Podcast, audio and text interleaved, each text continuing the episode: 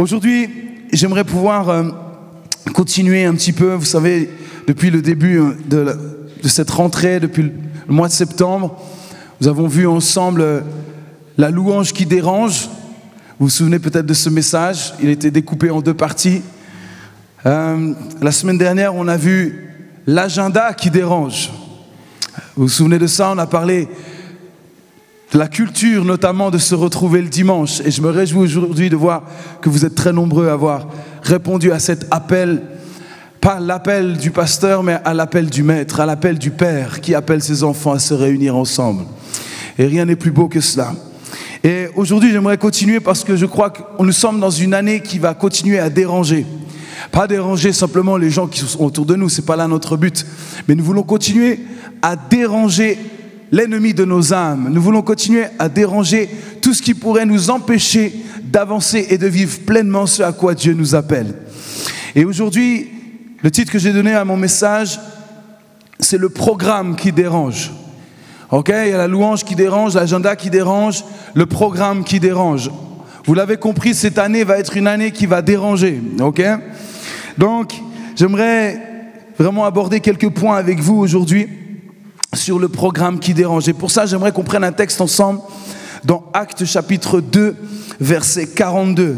On est dans le livre des Actes. Vous savez que la vision de l'église SOS, c'est de vivre le livre des actes de Lyon jusqu'aux extrémités de la terre. Ça, c'est vraiment notre vision. Alors, le livre des actes a une importance euh, particulière pour nous qui sommes ici à l'église SOS. Et j'aimerais prendre ce texte que nous connaissons, nous qui avons peut-être l'habitude d'avoir la Bible et d'entendre des messages. C'est un texte que certainement de nombreux serviteurs de Dieu, de pasteurs ou d'orateurs, d'enseignants ont déjà traité le sujet. Mais j'avais à cœur vraiment de pouvoir parler là-dessus aujourd'hui avec vous. Acte chapitre 2, verset 42. Il persévérait, il est parlé des, des disciples, les disciples de Jésus. Il persévérait dans l'enseignement des apôtres, dans la communion fraternelle, dans la fraction du pain et dans les prières. Après, la repentance, qui est la première étape pour devenir un disciple de Jésus, repentance, c'est ce demi-tour dans notre vie, c'est accepter de changer de vie, de changer de route, de faire. Repentance veut dire vraiment faire demi-tour, littéralement, c'est ce que cela veut dire, et de suivre le chemin, la vérité et la vie qui s'appelle Jésus. Ça, c'est la repentance. On reconnaît que Christ est mort pour nous, qu'il est mort pour nos péchés, qu'il a pris nos péchés à la croix, et on reconnaît son sacrifice, on se repent de nos péchés, et on change de vie littéralement. Ça, c'est la première étape. Ensuite, il y a le baptême d'eau. C'est ce que Maïmouna a choisi de faire avec plusieurs personnes il y a quelques semaines. Et puis, il y a ce baptême dans l'Esprit Saint, ce baptême de puissance.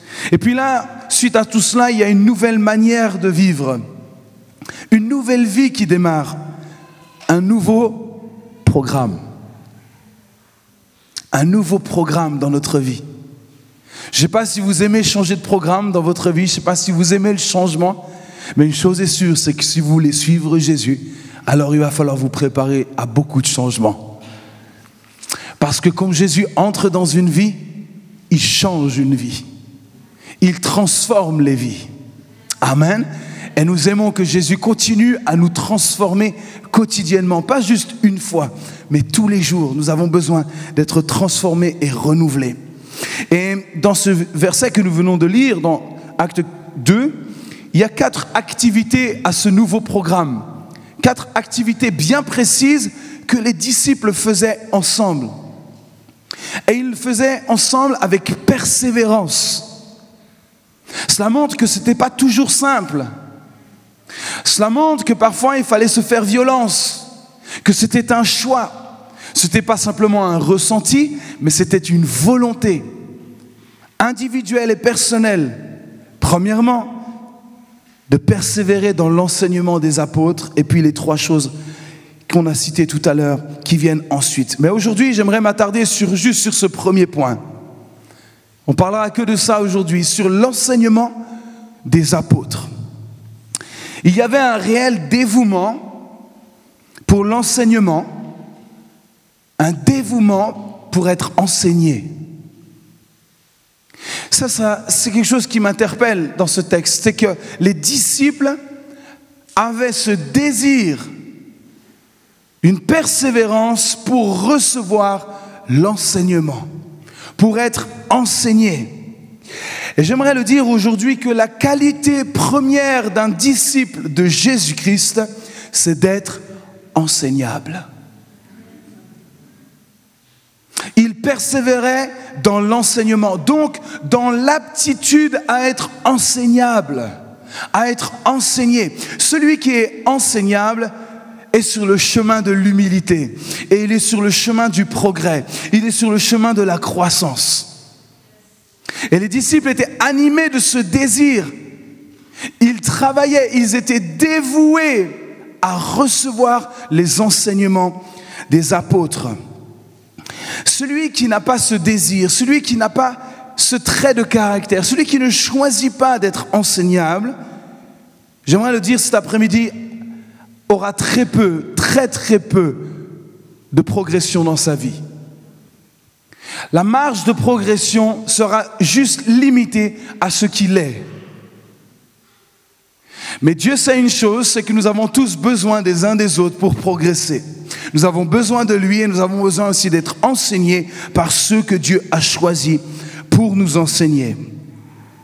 Il y avait une soif certaine de la parole, ainsi qu'une attitude déterminée, une persévérance pour écouter.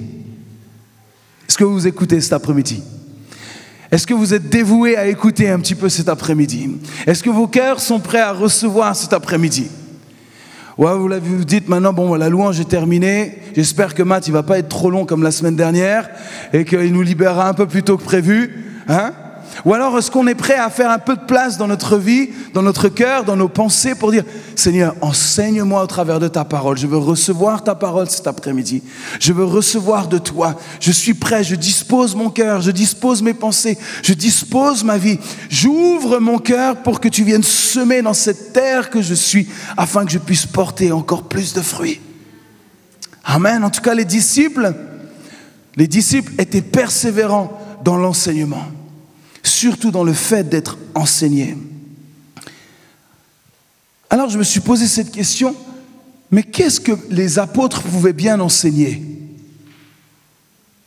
Qu'est-ce qu'ils enseignaient Pour que ces personnes s'accrochent à ces enseignements, persévèrent à les écouter et à les suivre?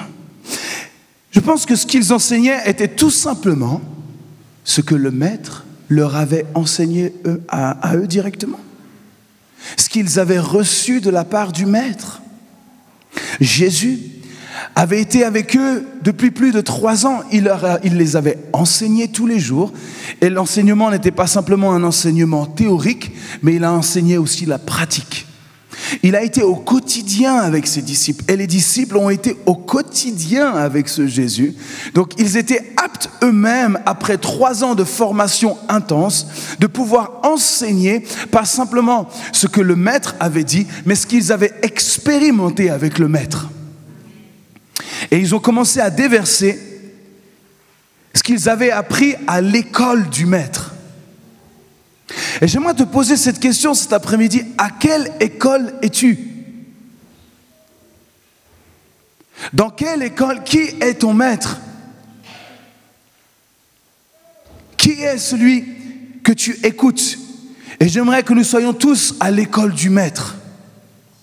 Qu'on soit attachés et que nous puissions persévérer à l'enseignement du maître.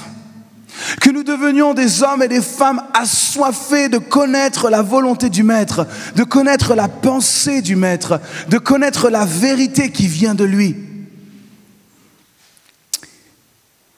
Les disciples n'étaient pas arrivés là par hasard, ils ne sont pas mis à enseigner par hasard. Ils ne sont pas dit, tiens, d'un coup, on va se mettre à enseigner. Non, c'est parce qu'ils avaient été formés, ils avaient été à l'écoute, ils avaient été avec le maître, ils avaient été avec lui pendant des jours, des semaines, des mois entiers. Marc chapitre 3, versets 13 à 15. Écoutez bien. Jésus monta ensuite sur la montagne. Il appela ce qu'il voulut Donc Jésus va choisir des personnes. Il va choisir ses disciples. Voici comment les disciples ont été choisis. C'est le maître qui les a appelés. Il les a choisis lui-même. Et ils vinrent auprès de lui. Donc ils ont accepté de répondre à l'appel du maître. Et là, il va en établir douze, les douze disciples. Pourquoi? Écoutez bien ce qui est dit ici. Il, les appela, ils vinrent auprès de lui, il les établit pour les avoir avec lui. C'est ce qui est écrit ici, pour les avoir avec lui. Ça, c'était la volonté du Maître, d'avoir les disciples avec lui. Avec lui, et ensuite, pourquoi? Qu'est-ce qui est marqué ici? Les avoir avec lui et pour les envoyer prêcher.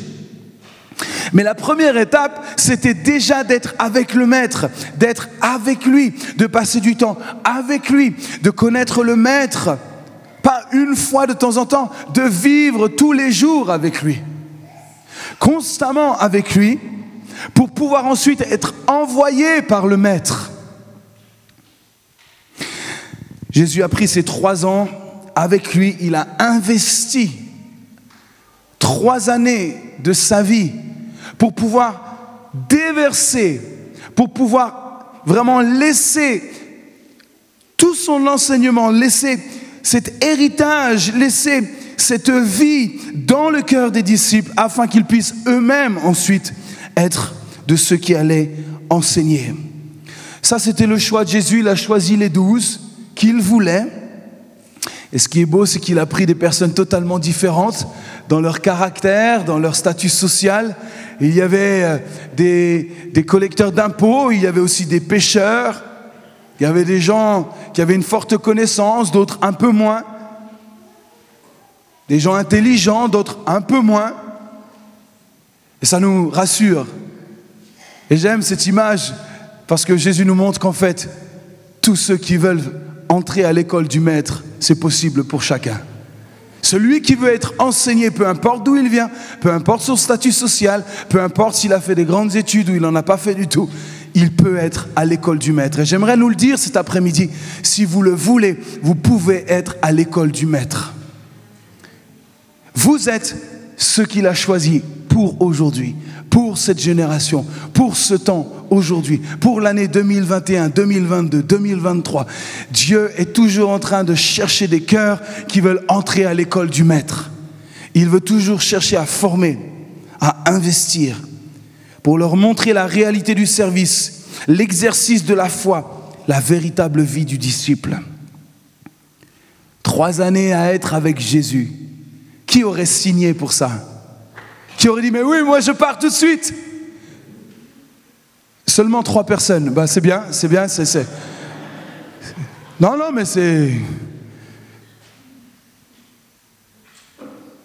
Jésus n'a pas changé. Et Jésus est toujours là, par son Esprit Saint. Et il appelle. Qui va venir à mon école? Qui veut être enseigné? Qui veut recevoir de moi?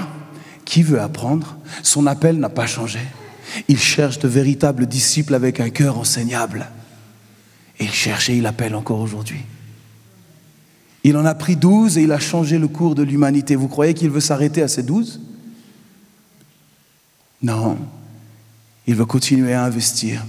Et si tu es appelé à servir, tu es appelé à te former. Il n'y a pas de service sans formation. Il n'y a pas de service sans passer par l'école du maître. Ça n'existe pas. Il y a l'école du maître et ensuite l'école du service. Mais ça passe par l'école du maître déjà. Et c'est ce que ses disciples ont choisi. Et ils l'ont véritablement choisi dans Matthieu 19. Pierre prend la parole et dit, mais voici, nous avons tout quitté et nous t'avons suivi. Nous avons tout quitté. Et c'est vrai, ils ont tout quitté. Ils ont laissé leur filet, ils ont laissé leur travail, ils ont laissé ce qu'ils avaient dans les mains. Pourquoi? Pour suivre le maître, pour être à l'école du maître. Les disciples avaient fait choix de tout laisser pour suivre la voix du maître, l'appel du maître. Ils enseignent uniquement ce qu'ils ont vécu et expérimenté eux-mêmes avec le maître. Acte 4, verset 13. Je vais juste m'avancer. Ça, je me rapproche un peu de ma femme. Mhm. Acte 4, verset 13. Pierre et Jean viennent juste d'être arrêtés pour être jetés en prison. Écoutez bien pourquoi. Lorsqu'ils virent l'assurance de Pierre et de Jean, ils furent étonnés, sachant que c'étaient des hommes du peuple sans instruction. C'étaient des gens du peuple sans instruction, et ils les reconnurent pour avoir été avec Jésus. Oui, ils étaient avec ce Jésus. Je les ai vus avec ce Jésus. Oh, ils ne l'ont pas quitté, ce Jésus. Ils ont été avec lui. Ils ont été à son école. Ils étaient étonnés de l'assurance, l'assurance de ces hommes sans instruction, l'assurance de pouvoir annoncer l'évangile. Et le message qu'ils annonçaient, c'est ce message-là que j'aimerais vous annoncer aujourd'hui. Voici le message que les apôtres donnaient. Et c'est ce message qui dérangeait. Vous, saviez, vous savez quel était ce message? Il était très très simple, ce message. Le message qui dérangeait le monde et qui continue à déranger notre monde aujourd'hui. Le message était simple. Christ est mort, Christ est ressuscité. Et à cause de ce message, Pierre et Jean ont été jetés en prison juste parce qu'ils annonçaient que Christ était mort, mais qu'aujourd'hui Christ est véritablement vivant et il est ressuscité. Et ce message, les religieux ne le supportaient pas. Ils ne voulaient pas croire à la résurrection. Ils ne voulaient pas croire à cette puissance qui vient du ciel, qui ressuscite les morts. Et à cause de ce message, à cause de leur persévérance à donner ce message avec assurance. Christ est mort, mais Christ est ressuscité. À cause de la persévérance, alors ils furent jetés en prison à cause de cette assurance. Pourquoi ils avaient une telle assurance? Parce qu'ils avaient été avec Jésus, ils l'ont vu mort et ils l'ont vu ressuscité.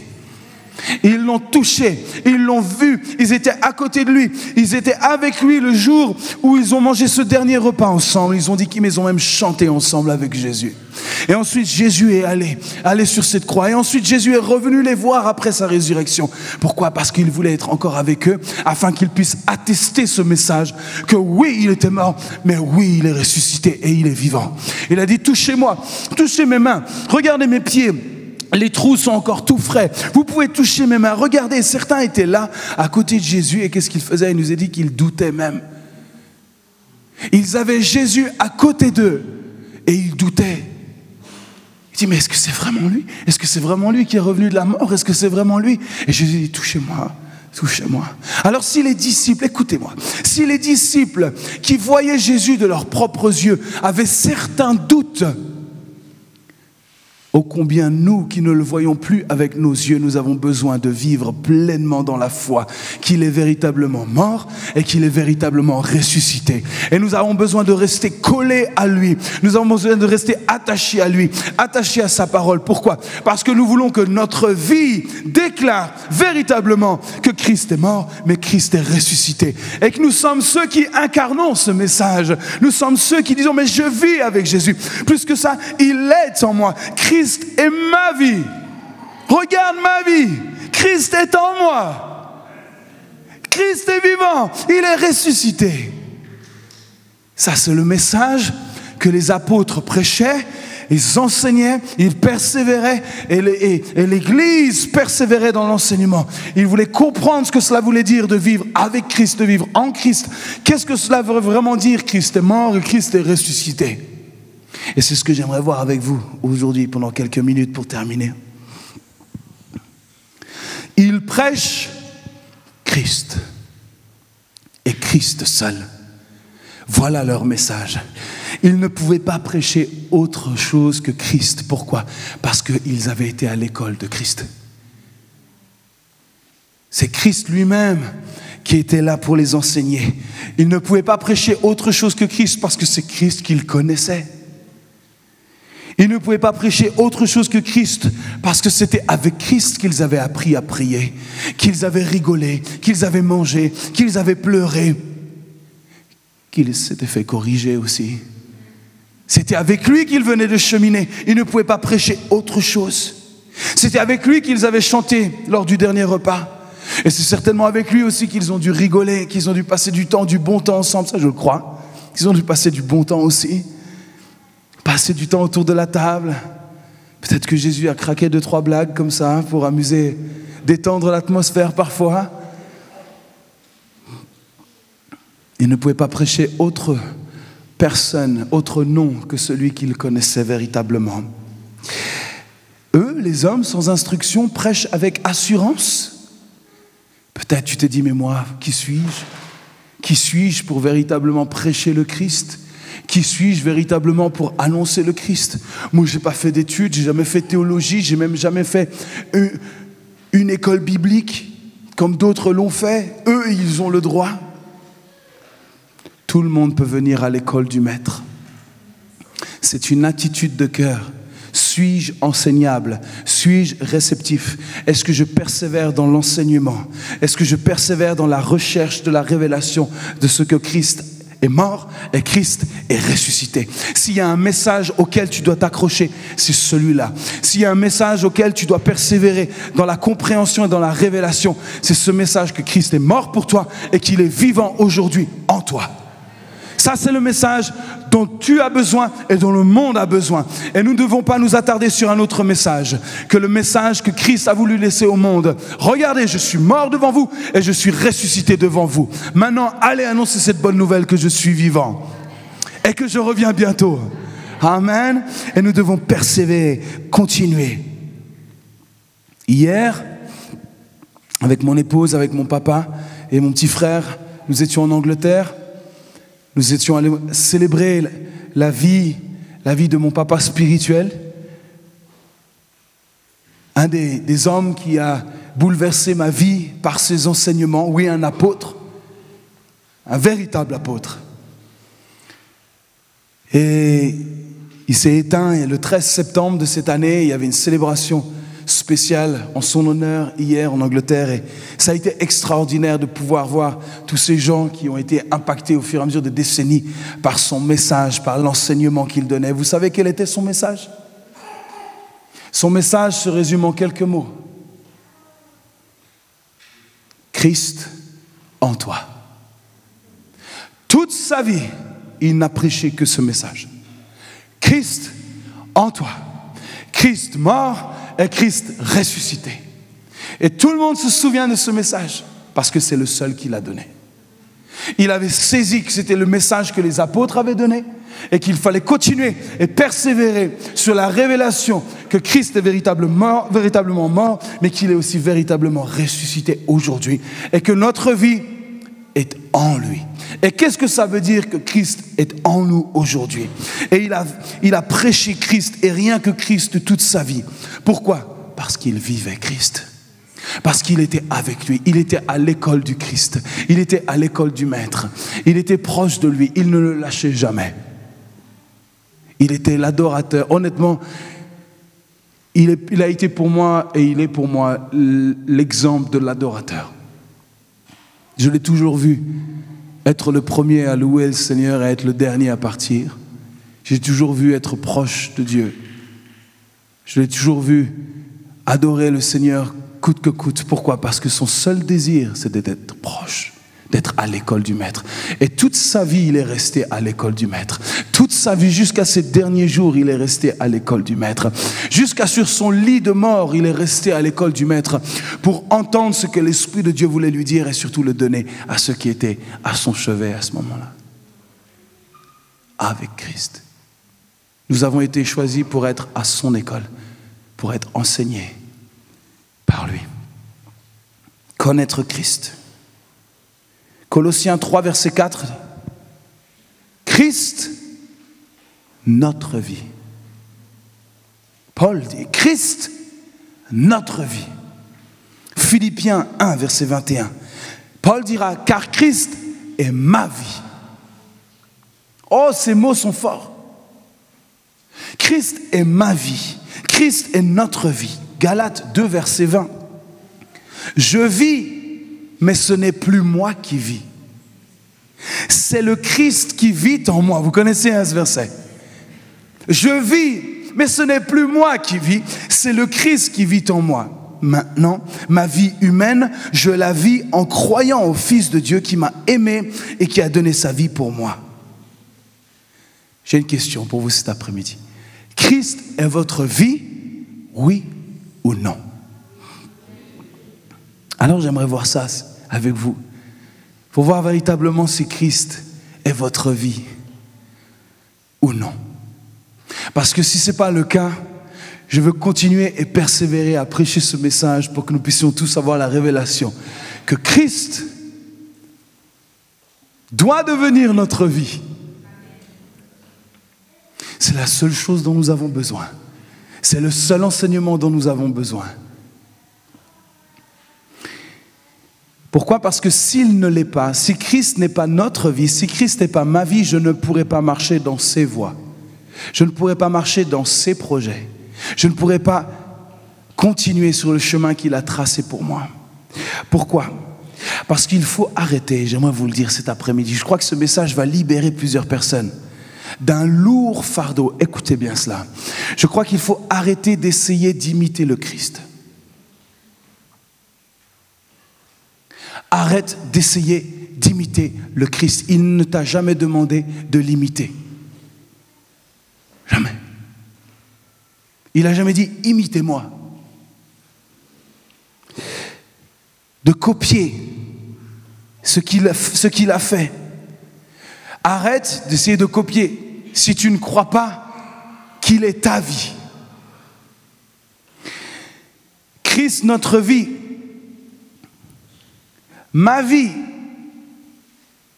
Christ, ma vie, ce n'est pas un but à atteindre. J'entends tellement parfois de chrétiens qui disent, oh mais je, je suis sur ce chemin pour que je veux être comme Christ. Je veux atteindre ce but d'être comme lui, de l'imiter dans tout ce qu'il fait, dans tout ce qu'il dit. Mais ce n'est pas ce que Jésus veut faire avec toi. Écoute cet après-midi ce message qui va libérer quelque chose dans ton esprit. Écoute bien maintenant et reçois cette parole. Ce n'est pas un but à atteindre que tu sois en train d'imiter Christ.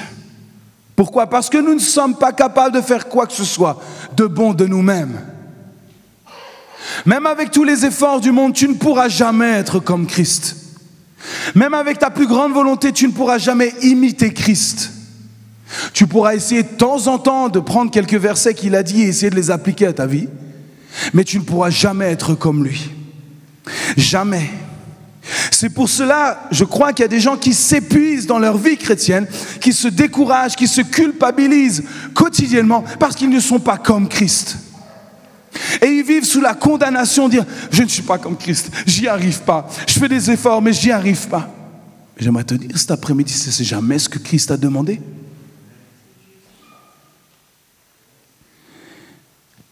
Tout commence par la simple révélation que Christ est ta vie.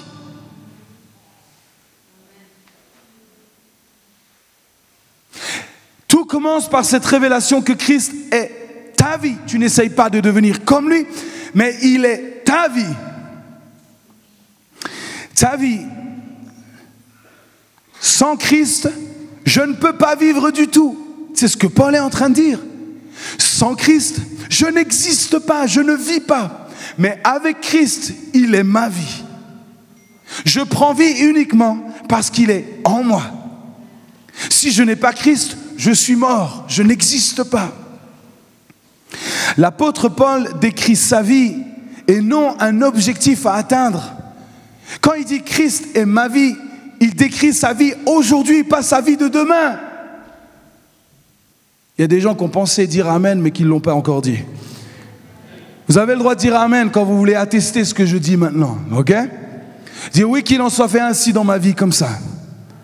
Il y a des gens qui ont pour objectif de devenir comme Christ.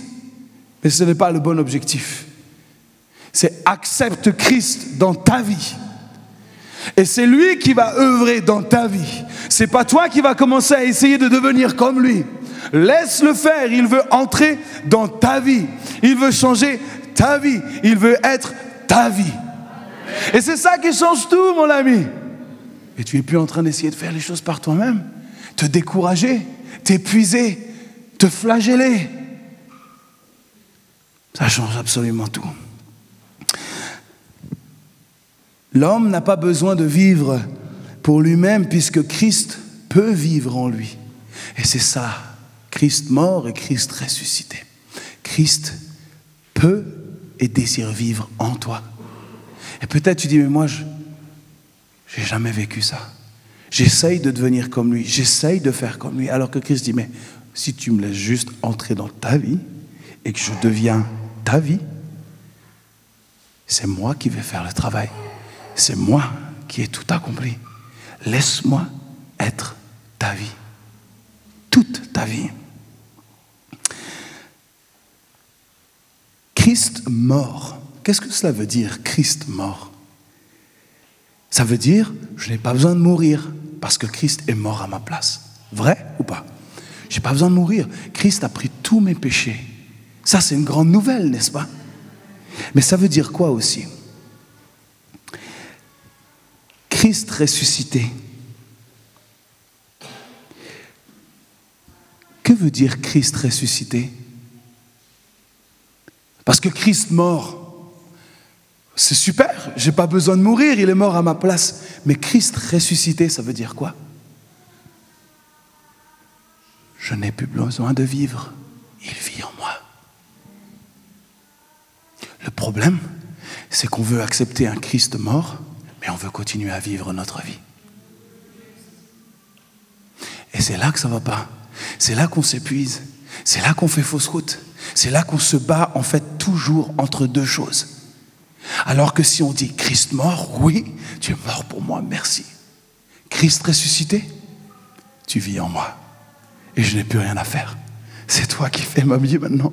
Tu es ma vie. Tu es ma vie maintenant. Alors fais, fais tout ce que tu veux faire, Seigneur. Fais tout ce que tu as à faire. Ce n'est plus moi qui vis, c'est Christ qui vit en moi. C'est ce que l'apôtre Paul a dit. Parce qu'il le vivait véritablement. Ce n'est plus moi qui vis, c'est Christ qui vit en moi. Est-ce que Christ vit vraiment en toi? Est-ce que Christ est véritablement, véritablement mort? Et Christ véritablement ressuscité en toi? Est-ce qu'il vit véritablement en toi cet après-midi? Est-ce que Christ est véritablement vivant en toi? S'il l'est, mon ami, tu vas vivre des choses qui vont te changer de l'intérieur. Des choses que tu t'es battu pendant des années pour transformer des, traits de caractère, des blessures du passé, des choses qui t'ont fait mal. Tu essayes de, faire, de pardonner avec tes propres moyens. Tu essayes de prendre des décisions pour essayer de vaincre les choses par tes propres forces. Au lieu de dire, mais Christ est ressuscité. Ce n'est plus moi qui vis, c'est Christ qui vit en moi. Alors Christ, fais ton œuvre, je ne peux rien faire de moi-même. Je, ne peux pas pardonner à ceux qui m'ont fait du mal. Je ne peux pas bénir mes ennemis. Je ne peux pas aimer mon prochain plus que moi-même. Ce n'est pas possible. Ça, c'est toi, en moi, qui rend ces choses possibles. J'ai besoin de Christ en moi. Christ mort, mais Christ ressuscité. Et je crois que l'Église deviendra vivante quand nous vivrons la réalité de ce Christ mort, mais surtout de ce Christ ressuscité et qui vit en chacun de nous. Amen. Et je crois que ce que nous avons vécu tout à l'heure, Alléluia. Ce que nous avons vécu tout à l'heure dans la louange n'est que les prémices de ce que nous allons vivre ensemble. Parce que quand tu prends conscience de ce que Christ a accompli pour toi, qu'il est vivant en toi, ce n'est plus ta louange, mais c'est la louange de Christ qui monte jusqu'au Père. Et c'est une louange extraordinaire. C'est une louange qui te transporte. C'est une louange qui vient, du, qui vient littéralement de l'Esprit Saint et qui va jusqu'au Père. Et là, tu ressens la joie du Père. Et là, tu es transporté par des transports d'allégresse. Et là, tu as envie de danser. Tu as envie de t'approcher. Tu as envie de te mettre à genoux. Pourquoi? Parce que ce n'est plus ta louange, mais c'est celle de Christ qui monte jusqu'au Père. Christ en toi. Alléluia. Nous avons besoin de vivre la réalité de cette résurrection dans nos vies. Nous avons besoin de cela, les amis. Nous n'avons que cela à prêcher aujourd'hui, Christ. Il n'y a pas de substitut à Christ. On ne peut pas remplacer le message de Christ par autre chose. Christ seul suffit. Fuyez tout autre enseignement. Fuyez tout autre enseignement qui oserait peut-être vous dire que vous pouvez accomplir quelque chose par vous-même. Fuyez ces enseignements. La seule chose que vous pouvez dire, Christ mort, Christ ressuscité. Ce n'est plus moi qui vis, c'est Christ qui vit en moi. Je n'existe plus. C'est Christ qui vit en moi. Et c'est lui qui fait son œuvre. Nous devons, et j'aimerais que nous puissions persévérer dans la beauté, dans la simplicité et la puissance du message que Christ est mort et qu'il est vivant aujourd'hui. Persévérons. Ne nous laissons pas absorber par d'autres choses, par d'autres choses qui aimeraient nous faire encore exister d'autres tentations de penser que nous pouvons accomplir des choses par nous-mêmes. N'essayons pas de, ne, soyons pas séduits par ce genre de message. Paul dira, ce n'est plus moi qui vis, c'est Christ qui vit en moi. Persévérons, les amis, dans ce message. Et je crois que si nous honorons le Christ, si nous persévérons dans cette recherche d'être avec lui, de vivre avec lui, je crois que nous allons être accompagnés aussi par des miracles, par des prodiges. Pourquoi? Parce que ce sera la puissance du Christ ressuscité qui agira au travers de nous. Parce que c'est lui qui agira, puisqu'il est notre vie. Et par lui, nous sommes appelés à vivre de grandes choses. Par nos mains, nous sommes appelés à guérir les malades. Par nos voix, par l'assurance qu'il met en nous, nous sommes appelés à prêcher l'évangile à ceux qui ne sont pas encore revenus à la maison. Ça, c'est le changement que l'Esprit de Dieu fait en chacun de nous, ceux qui choisissent de reconnaître le Christ mort et Christ ressuscité. Je crois que nous sommes tous ici présents appelés à annoncer l'évangile. Vous êtes tous appelés à annoncer l'évangile. Ce n'est pas réservé qu'à moi, à mon épouse ou quelqu'un qui vient ici derrière le pupitre. Nous sommes tous appelés à proclamer l'évangile. Qu'est-ce que l'évangile? C'est la réalité de ce que tu vis. Et si tu manques d'assurance, alors il faut revenir à l'école du maître, il faut revenir à ses pieds, il faut revenir dans la révélation de ce qu'il a accompli pour toi, de regarder à la croix, de le remercier, de vivre, je dirais, dans cette attitude enseignable. Seigneur, enseigne-moi. Qu'est-ce que cela veut dire véritablement? Donne-moi une nouvelle révélation de la croix. Je veux comprendre vraiment ce qui s'est passé sur la croix. Seigneur, ouvre mes yeux sur la croix. Fais-moi réaliser l'amour encore davantage que tu as donné pour moi. Ensuite, je vais expérimenter cela moi-même. Et ensuite, j'aurai de l'assurance. Pourquoi? Parce que je le vis intérieurement. Je pourrais dire Christ est mort, mais Christ est ressuscité. Et je le vis. Et tu pourras être comme ces hommes sans instruction qui prêchaient avec assurance. Christ mort, mais Christ ressuscité. Nous sommes tous appelés à annoncer l'évangile basé sur ce que nous vivons avec Christ. Je termine, les amis. Jésus dira à ses disciples, allez par tout le monde et prêchez la bonne nouvelle. Prêchez l'évangile. Qu'est-ce que l'évangile? Il est simple, précis, concret. Christ mort, Christ ressuscité. C'est la définition de l'évangile. Christ mort pour nous et Christ vit en nous. Ça, c'est l'évangile. Et nous sommes tous appelés à prêcher l'évangile. Nous ne sommes pas tous appelés à enseigner le peuple de Dieu, mais nous sommes tous appelés à prêcher l'évangile. Par nos vies, par la révélation que nous avons eue en nous. Jésus n'a jamais dit, allez évangéliser le monde. Il a dit, soyez mes témoins. Soyez mes témoins.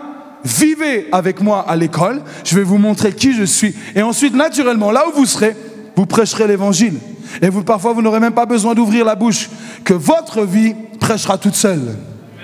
Et nous voulons vivre cela. C'est pour ça que nous avons besoin sans cesse de revenir à l'école, à l'école du maître. Seigneur, change-moi. Oh, j'ai tellement besoin encore que tu me changes. J'ai tellement encore besoin que tu me façonnes. Parfois, j'ai tellement peur de, d'élever ton nom. J'ai tellement peur de, de faire différemment de ce que le monde peut proposer. Seigneur, j'ai encore, je veux revenir à l'école. Enseigne-moi, change-moi, façonne-moi, transforme-moi pour que je puisse authentifier la puissance de ton message, la puissance de l'évangile. Christ mort, Christ ressuscité. Est-ce qu'on peut se lever ensemble, les amis «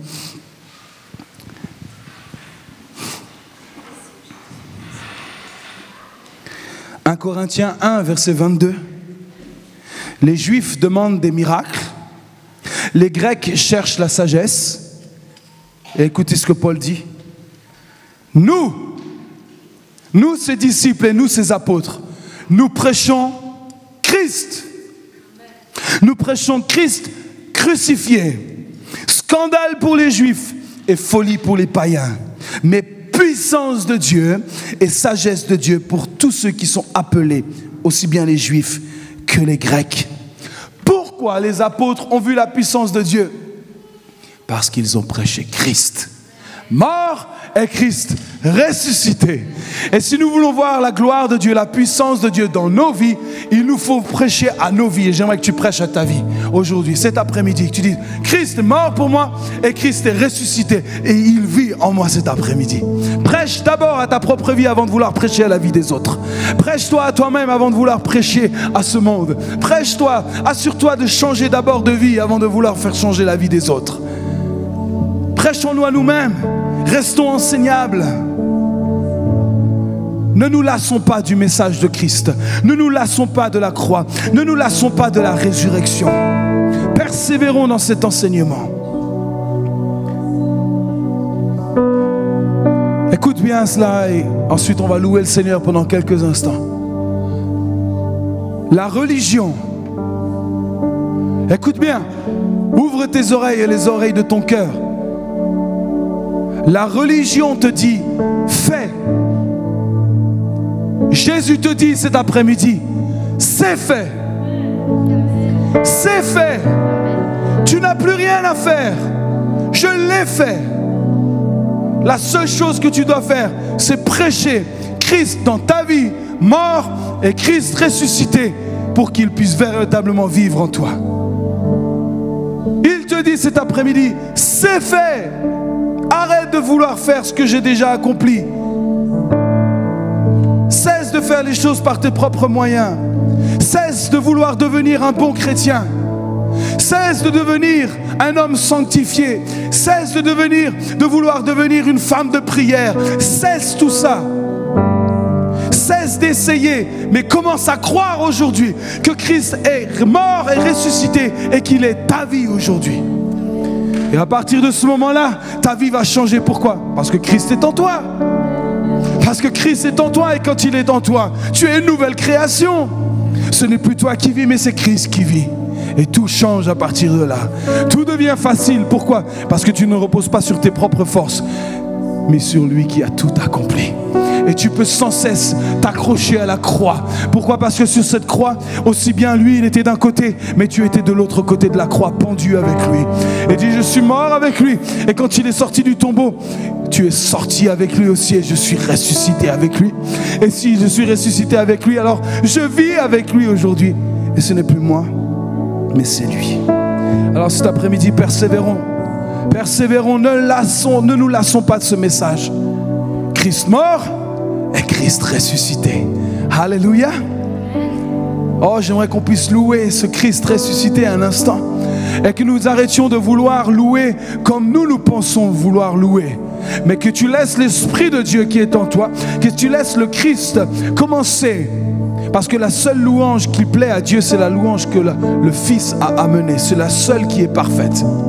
Et par Christ, le seul médiateur entre Dieu et les hommes dans Hébreu 10, il nous est dit, par Christ, je peux venir apporter ma louange parfaite. De moi-même, je ne peux rien emmener de parfait. Mais par Christ, et par Christ seul, je peux venir auprès de lui, auprès du Père, purifié, sanctifié, avec l'assurance que je suis aimé, que je suis accepté et que je suis un enfant du Dieu vivant. Et il n'y a aucun doute là-dessus. Et si tu n'as pas cette assurance encore, on va prier dans quelques instants pour que tu repartes de ce lieu avec l'assurance que tu es mort avec lui, mais que tu es ressuscité avec lui. Alléluia.